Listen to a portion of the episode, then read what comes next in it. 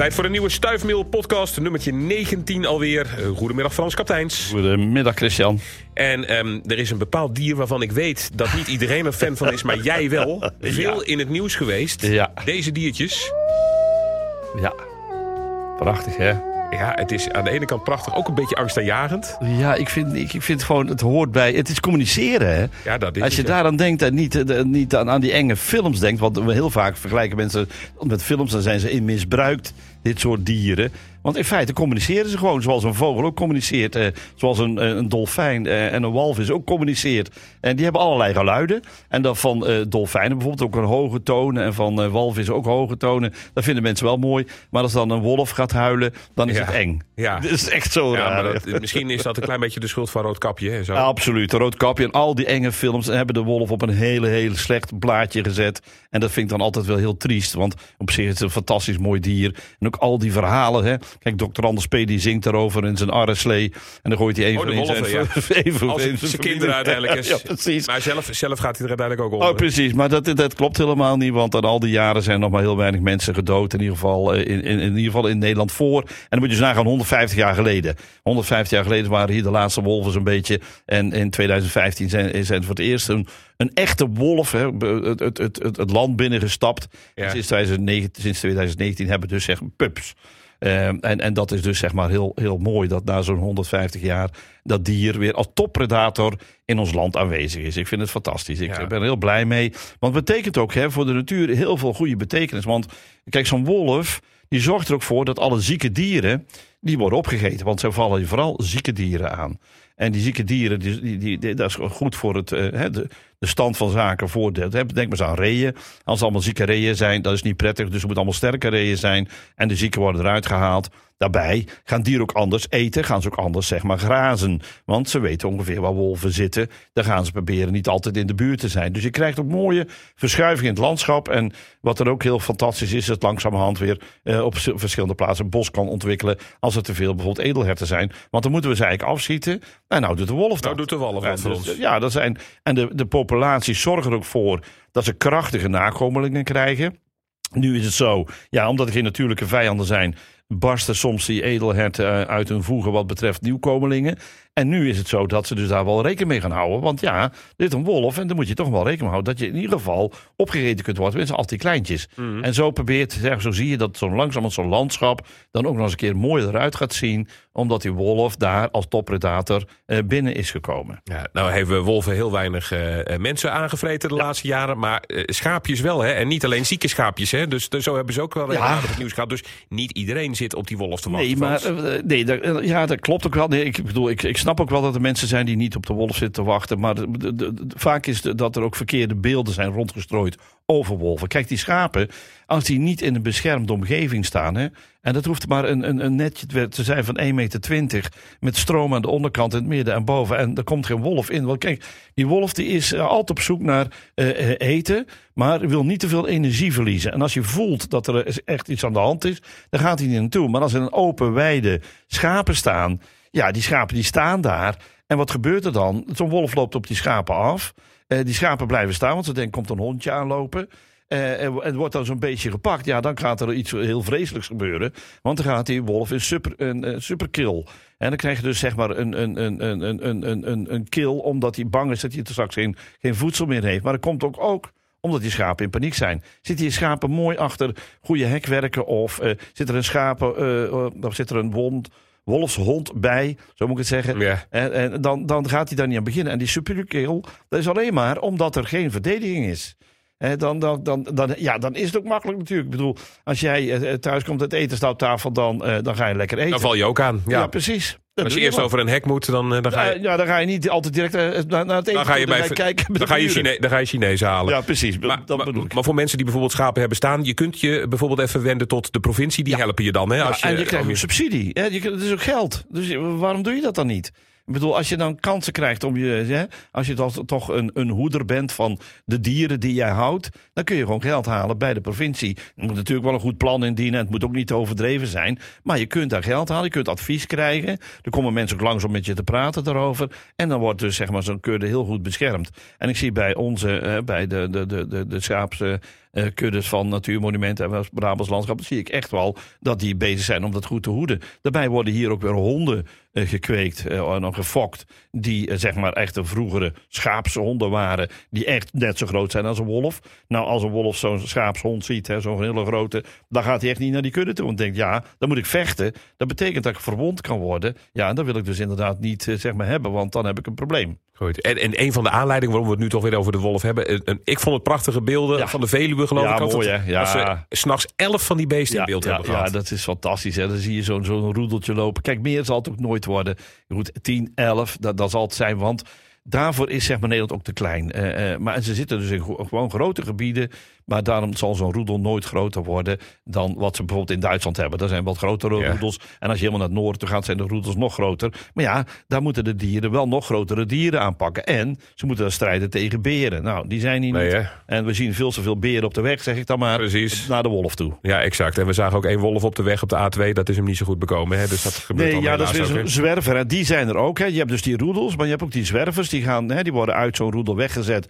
En die gaan dan zwerven om te kijken of ze ergens anders een, ja, een, een, een domicilie kunnen krijgen. Een biotoop kunnen krijgen waar ze kunnen gaan leven. Ja, die zwerven dan overal. En dan ja, steken ze ook een weg over. En zij weten niet dat wegen gevaarlijk zijn. Dat weten ze niet. Nee, hebben ze op de wolfschool niet... eh, Nee, op school hebben ze geen les in gehad. We gaan van de wolfjes naar iets kleinere diertjes. Naar, eh, zullen we de mees eerst maar eens doen? Ja, laten we de mezen maar eens doen. Want dat is leuk. Want eh, Michel Velten die stuurde mij een foto van een kuifmeetje op. En daar had hij het ook over van... Ja, ik, ik, ik, ik, zie, ik zag dit kuifmeetje helemaal mooi. Maar er zijn er nog veel in Nederland. Nou, dat- ik heb bij Vogelbescherming even aantallen opgezocht. Ja. Het gaat om 16.000 broedparen. Dus dat betekent toch wel dat er nog heel wat zijn. En het is een fantastisch diertje. Maar het is wel heel bijzonder. Die meesten hebben allemaal iets bijzonders. Nou, wat de kuifmees bijzonder heeft... is dat hij ja, endermisch is. En endermisch betekent eh, in feite dat hij alleen maar voorkomt in Europa. En verder niet. Dus eh, bij de grens van. Europa houdt het op. Dan komt er geen kuifmees meer voor. En dat, is, dat is heel bijzonder van die kuifmees. Nou, ze zijn er in totaal negen mezen. Die Negen ons- soorten. Ja, negen Ja. soorten die in ons land leven. Hè? Ja, ja. In ons land leven. Nou, de meest bekende zijn natuurlijk de kool en de pimpelmees. Hè? De koolmees zwart. Vandaar Ja. het woordje kool. En de pimpelmees blauw. Hè? Ja, blauw heeft ook met pimpelen te maken. Heeft met blauw te maken. Nou, dat, daar is dat allemaal op eh, gebaseerd. Eh, dan heb je de zwarte mees eh, die er is. En de kuifmees, die komen ook nog redelijk veel voor. De kuifmees hebben gehad. Zwarte mees heeft een eh, mooi zwart ja, uiterlijk. En is eigenlijk net zo groot als de pimpelmees. Dus die kun je ook heel veel in onze bossen zien. Dan hebben we ook de glanskop en de matkop. Nou, die hebben dus of een glanzende kop of een mattige kop. Nou, die twee zijn duidelijk verschillend. En dat zijn de mezen, dat zijn de zes mezen van die negen. Dat zijn holenbroeders. Die broeden dus in holen. De andere drie, staartmees, baardman en buidelmees, dat zijn andere drie mezen, die maken nestjes in zeg maar struikgewas of in wilgen enzovoorts enzovoorts. Dus die zijn geen holenbroeders en toch hebben ze die bij de mezen gezet. En dat komt ook omdat heel vaak ook zie je die allemaal met elkaar samenvliegen in de winterperiode.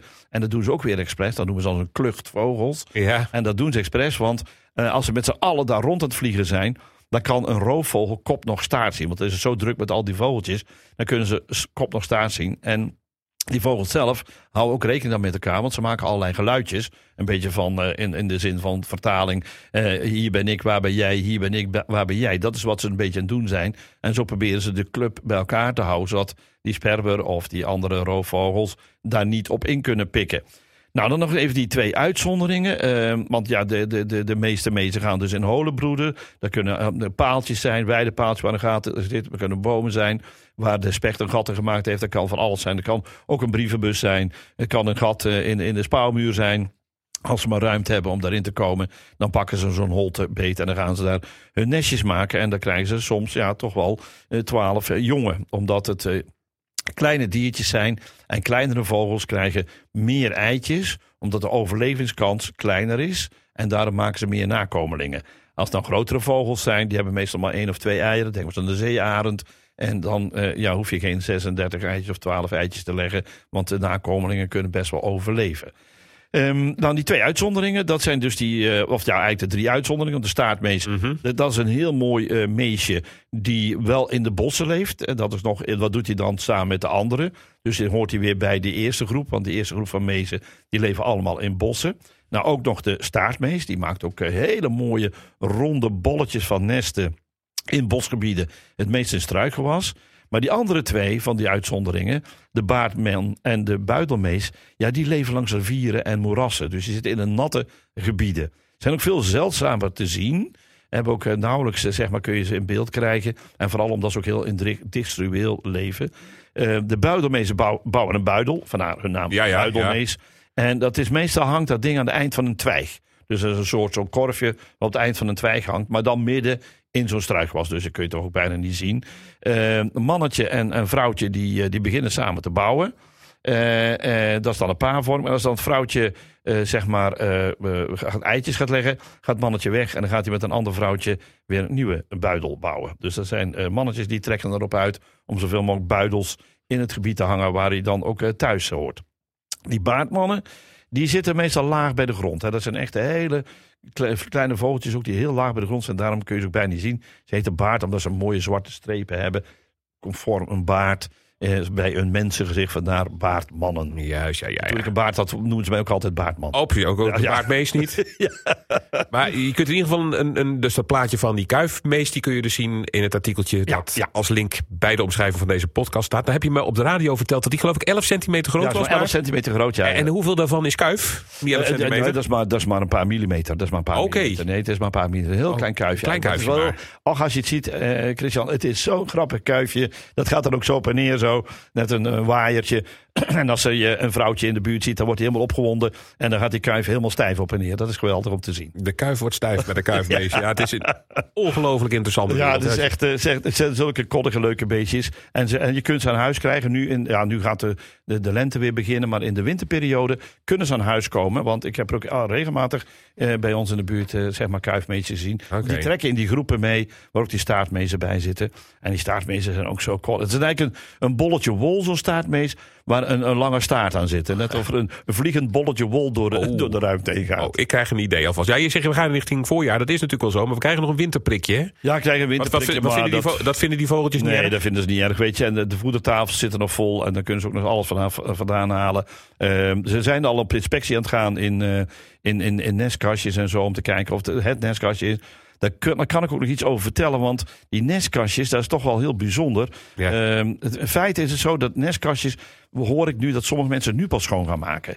En dat is eigenlijk niet zo handig, want die nestkastjes die worden zeg maar het liefst, of die moeten het liefst schoongemaakt worden in het einde van het seizoen. Want als die vogeltjes nu al beginnen met nestkastjes te eh, onderzoeken om daar te gaan zitten, ja, dan moet je dus zeg maar, dan ben je eigenlijk al aan het storen in hun. eh, Oh, Daarnaast is het zo, als je het nestkastje nu pas schoonmaakt, dan zit er soms nog heel veel materiaal in. En dat kan wel eens zijn dat er wat eh, diertjes, die, eh, hè, zoals bloedluizen, die in de, in, de, in, de, ja, in, in de open stukjes gaan zitten van het nestkastje, omdat ze voelen dat het uh, leeggeruimd wordt. En dan kruipen ze gauw weg. Dus dan gaan ze daarna die jonge beestjes ook aanvallen. Ik zou zeggen, ga die nestkastjes schoonmaken, zo eigenlijk zo in de herfst. oké. Maar als je het dus toen niet gedaan hebt, moet je het nu alsnog doen? Ja, dan moet je het heel snel doen. Wel doen, het- wel ja, doen. maar je moet het heel snel doen. En ook wat tips daarvoor. Ha- Hang die, hè, de locatie is enorm belangrijk in, in, in, in, in dit geval. Hang die nestkastjes ook op een, op een veilige plek. En bij, bij mezen is het heel fijn als eh, zeg maar een, nestkastje hangt met daarvoor een soort landingsbaantje. Het kan een tak zijn of een twijg zijn waar ze heel even kunnen gaan zitten om rond te speuren wat er aan de hand is. Eh, ze gebruiken het niet altijd, want soms komen ze af, vanaf een aantal meters, wap, duiken ze meteen het, het gat in. Dat, dat doen ze ook wel. Maar het is voor hun ook prettig in de buurt wat te hebben. Zorg ervoor dat het ook katvrij is. Want dat is vreselijk, hè? Als de nestkastje is wat onder een schuurtje hangt, waar de kat dagelijks overheen loopt, ja, dan wordt het gewoon Ja, en dan wordt het Heeft het echt geen zin. Nee. Eh, hang hem eh, zeg maar niet echt op de wind. Eh, probeer hem dus niet in het westen te hangen. Westenwind is heel vervelend, omdat hij ook vaak met regen gepaard gaat. Ah, Hè, dus wat ook kan, is, is zeg maar noord, noord, noordoost, dat kan. Of zuidoost, dat kan. Maar niet in het westen neerhangen. Dat moet je dus nooit doen. Ja, en ik zou zeggen bijna, als je zeg maar mussen hebt en je wilt nestkastjes neerhangen, hang dan niet één nestkastje neer. Maar koop dan gelijk een mussenhotel. Daar zitten meestal drie, vier of vijf ingangen in. En dan kun je een paar bij elkaar hangen. Want mussen zijn echt kolonievogels. En die hebben er geen zin in om alleen in een kastje te gaan zitten. Iets anders is dus de herremus, maar dat is geen mus. Die kan dan wel eens een keer in zo'n katje wegkruipen, maar die heeft meestal zijn nestje op de grond. Dus ik denk eigenlijk vooral, uh, zorg vooral voor een goede locatie, een goede aanvliegroute. Met misschien daar her en der wat kleine dingetjes erbij, waardoor ze even kunnen landen. Eigenlijk een beetje in het verlengde van het voorgaande, want veel van die nestkastjes hangen we aan de boom. Ja. Je wou ook nog iets over bomenstress vertellen, Frans. Ja, precies. Ja, sowieso. Kijk, bomen hebben sowieso een natuurlijke afweer. En het was wel grappig dat er in deze stuifmeel twee vragen daarover zijn gegaan. Eén vraag ging eigenlijk over uh, dat er een bloedingsziekte uitkwam. De andere vraag ging over een stukje bescherming. Nou, bomen hebben in principe een natuurlijke afweer. Dat ja. betekent hè, dus dat als een boom uh, voelt dat er belaars op hem afkomen, dan geeft hij uh, dat een seintje, maakt iets giftigs. Of iets plakkerig, in, in dit geval hars. En je kunt hars meemaken. Een mooi voorbeeld is uh, bij harsgevallen. we hebben dus heel veel, zeg maar, op het nieuws te horen gekregen dat er heel veel sparren zijn gestorven. Ja. en dat kwam door de letterzetter. Dat werd dan gezegd. Hè? Maar eigenlijk komt dat niet door de letterzetter. Eigenlijk komt dat doordat wij in Brabant en ook in een stuk van Duitsland aan het verdrogen zijn. En wat gebeurt er nu? Kijk, die sparren, als die letterzetterkever, uh, want het is een kever, ja. het vrouwtje op zo'n boom afkomt vliegen en die maakt daar een gaatje, dan zegt die, dan zegt die spar, bekijk je het maar, en die gooit een kwak hars op dat beestje, ja, dan is het voorbij. Dus die beschermt zich door dat, zeg maar, de hars op dat diertje te gooien. Dat diertje kan geen eitjes leggen. En als er geen eitjes kan leggen, betekent dat er geen uh, larfjes uitkomen. En die larven, dat zijn de letterzetters eigenlijk. Want die vreten en zeg maar, de boom aan de binnenzijde, achter de basten en achter de schors, vreten die zeg maar, de boom kapot. Nou, uh, wat kan de, uh, de spaar niet? Als hij geen water heeft, kan hij geen hars maken. Nou, dat is dus een verdedigingsmiddel wat dus om zeep is gebracht. Omdat wij als mens hebben ervoor gezorgd dat er, waar de plekken zijn waar die bomen stonden, dat er verdroogd was. He, door wateronttrekking op allerlei manieren. Grondwater is heel erg omlaag gegaan. Dan kon die sparren niet meer bij en dan gaat het fout. Nou, um, dat, gaat, dat gaat met allerlei andere spullen ook. Er zijn dus ook, dat is ook heel lang al bekend, uh, dat bomen die aangevreten worden uh, in, uh, zeg maar in een bepaalde periode, dat die seintje geven aan de bomen die ernaast staan, zorgen voor, wij worden nu aangevreten, maak giftige blaadjes. Nou, dat is al heel lang bekend. Het mooiste voorbeeld is in Afrika stonden giraffen aan een soort robinia te knagen. En hadden ze er vijf gehad. Die sloegen heel die, de andere, zeg maar tien, sloegen ze over. En gingen 500, 500 meter verder weer aan nieuwe bomen, dezelfde bomen, robinia zitten knagen. Dat kwam omdat die anderen ondertussen door hadden gegeven: hé, hey, er zit ons te vreten. Maak even wat, zeg maar, gifstoffen aan. Nou, dat doen ze dus allemaal, die bomen. Die maken dus een afweerstof om zich te verdedigen tegen vraat. En eigenlijk doen alle planten dat. Als ze voldoende voedsel kunnen aanmaken via fotosynthese, dus met zonlicht suikers maken, uit de ondergrond materialen weghalen, dan hebben ze een prachtig verdedigingssysteem. Nou, nou kom je op die stress. Ja. Ze hebben een fantastisch mooi verdedigingssysteem, maar stress speelt ook vaak een rol. En wat is nou stress?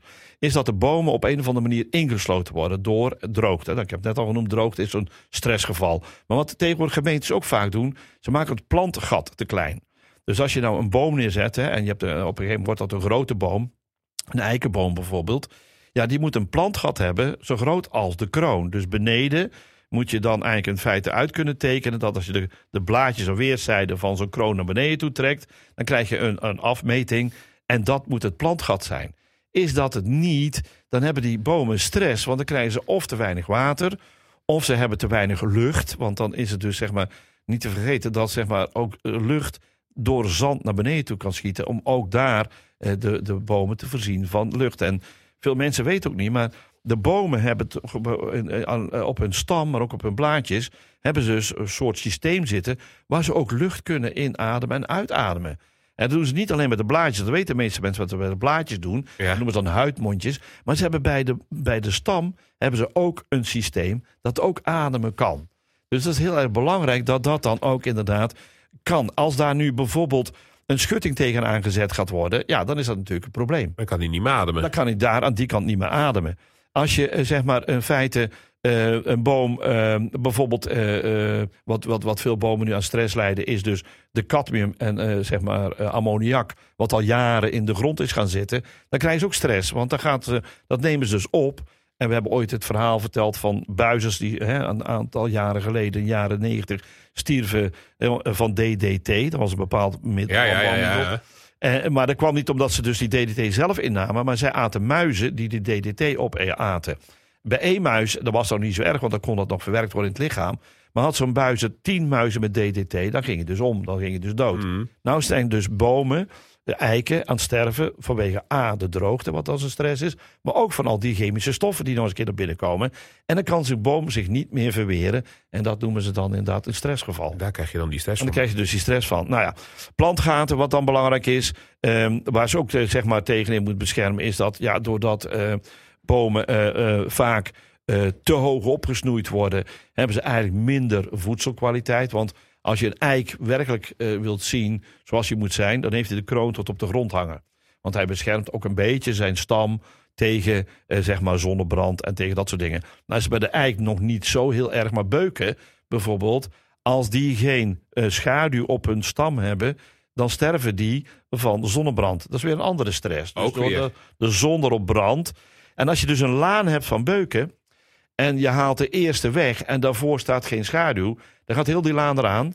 Want die eerste boom heeft dus verzorgd dat die schaduw leverde voor die tweede boom. En die tweede boom heeft dus daar geen takken meer gemaakt, omdat dat niet nodig was, want daar stond die eerste boom voor.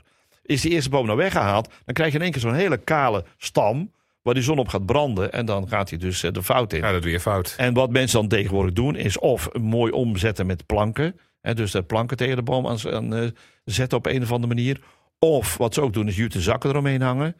Of, en dat doen de Chinezen ook heel veel, maar je ziet het soms ook hier in Nederland, zo'n boom helemaal wit schilderen. Want dan ketst de zon natuurlijk terug. Oh, Nou, dat is allemaal zo ontzettend belangrijk, hè? Die, die stress tegen te gaan. Nou, er is ook nog stress door mineralen, wat ik net heb genoemd al. Mineralengebrek, kortom.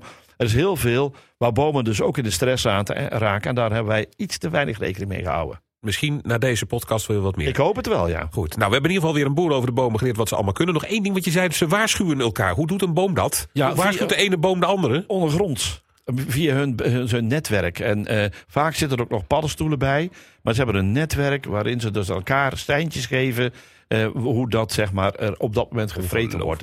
Wat ook is, hè, eh, er zijn be- bepaalde naaldbomen die op een moment dat ze dus een plaag voelen aankomen, dan strooien ze een bepaalde stof naar beneden toe. En dat willen die beesten niet hebben, dan kruipen ze ook weg. Dus zijn, ja, eh, bomen kunnen veel meer dan wij mensen denken. Ik vind dat een hele mooie conclusie. Nou Frans, dankjewel. Graag gedaan. En eh, plaatjes bij eh, een boel dingen die Frans verteld heeft... en sowieso nog een heleboel andere informatie... die lees je in het artikel waarvan de link in de omschrijving van deze podcast staat. Heb je vragen, heb je plaatjes bijvoorbeeld? Mail even naar stuifmail met AI, stuifmail.omroepbrabant.nl. En volgende week zijn we weer op de radio en hebben we ook weer een nieuwe podcast.